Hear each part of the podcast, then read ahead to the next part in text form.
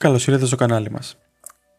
Σε αυτό το part, το οποίο είναι συνέχεια των υπόλοιπων δύο, θα μιλήσουμε για τα trading skills.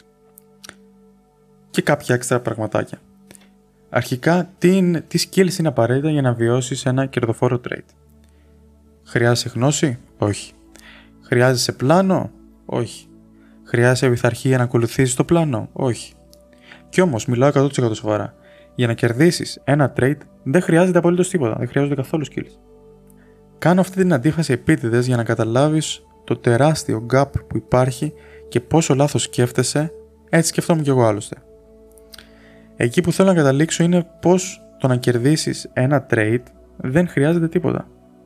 Το να έχεις όμως μια ακολουθία από 10.000 trades, τότε προφανώς χρειάζεται τα παραπάνω skills, δηλαδή γνώση, πλάνο, πειθαρχία για να ακολουθήσει το πλάνο. Το ότι είσαι μια εβδομάδα ή ένα μήνα κερδοφόρος δεν λέει απολύτως τίποτα. Γι' αυτό πάντα να επιδιώκεις τη βελτίωση των τριών αυτών skills. Τώρα, τι χαρακτηριστικά ξεχωρίζουν τον προ από τον μέτριο trader; Οι επαγγελματίες traders κάνουν πάντα πλάνο για τα trades τους. Εκτελούν το πλάνο χωρίς λάθη και χωρίς να παρακλίνουν από αυτό μπορούν να κλείσουν ή να ανοίξουν συναλλαγές σύμφωνα με το πλάνο τους χωρίς να μπαίνουν μέσα οι πεπιθήσεις και οι προσδοκίες τους. Τι χρειάζεται για να έχεις διάρκεια στα κέρδη σου; Όπως είπα και πριν, σωστή γνώση, έπειτα ένα πλάνο ώστε να βάλεις σε μια τάξη τη γνώση, δηλαδή παραμέτρους ρίσκου, money management, που είναι το σημείο εξόδου και γιατί, δηλαδή το take profit να είσαι άνετος με την εκτέλεση των συναλλαγών. Αυτό είναι η ικανότητα να μπορείς να ανοίγεις και να κλείνεις τα trades σου χωρίς σκέψη ακολουθώντας το πλάνο σου. Σκέψου. Η τέχνη του trading είναι η εκτέλεση, δηλαδή να εκτελείς trades. Και αν θέλεις να εκτελείς trades, πρέπει να μπορείς να το κάνεις χωρίς λάθη. Δεν βγάζει νόημα αν πετύχεις, δεν βγάζει νόημα αν πιστεύεις ότι θα έχεις σταθερή αύξηση αν συνεχώς γίνονται λάθη. Το ενδιαφέρον με τα λάθη είναι ότι όταν το trading αξιολογείται από την οπτική γωνία του ας πούμε ξέρεις δεν απαιτείται τίποτα για να κερδίσεις τότε δεν υπάρχουν λάθη για να κάνεις. Αφού ό,τι για να κάνεις μπορεί να σε φέρει σε ένα κερδισμένο trade έτσι απλά. Αλλά όταν μιλάμε για σταθερά κέρδη ανά τα χρόνια πάνω στα οποία μπορούμε να βασιστούμε για να ζήσουμε πραγματικά όλα αλλάζουν όσο αφορά τη λογική που προανέφερα. Οπότε το σημαντικό εδώ είναι να ακολουθείς το πλάνο σου και για να γίνει αυτό πρέπει να μην υπάρχει φόβος. Για να μην υπάρχει φόβος πρέπει να αρχίζεις να σκέφτεσαι σε όρους πιθανότητων. Τι εννοώ, αντί να σκέφτεσαι το ένα trade μεμονωμένα, να αρχίσεις να σκέφτεσαι το σύνολο των trades. Δηλαδή, πάμε να δούμε ένα παράδειγμα.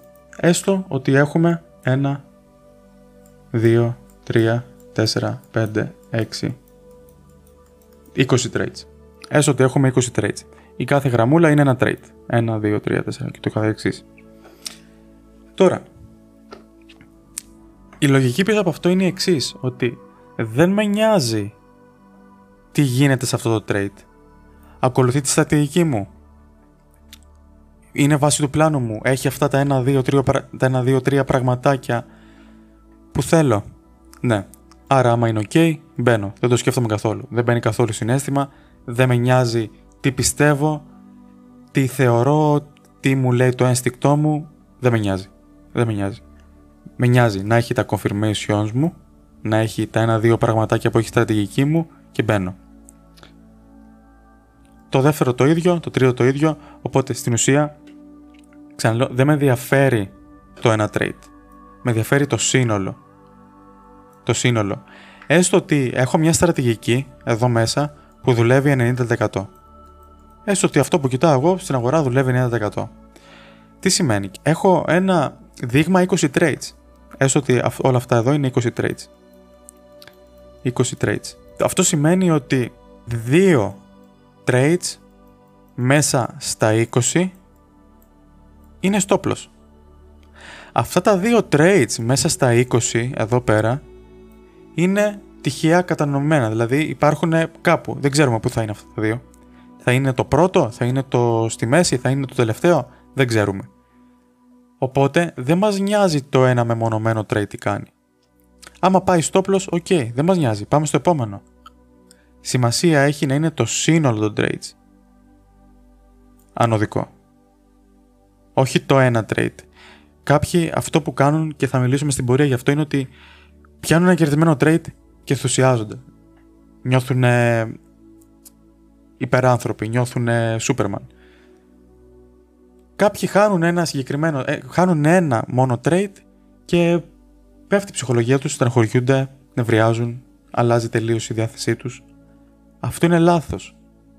Τώρα, αν όλα τα trades και τα 20 trades πάνε χάλια, τότε μάλλον πρέπει να ξανασκεφτεί τη στρατηγική σου. Άσο, το, μιλάμε για κάποιο, κάτι άλλο σε εκείνη τη φάση. Μιλάμε για κάτι άλλο τελείως.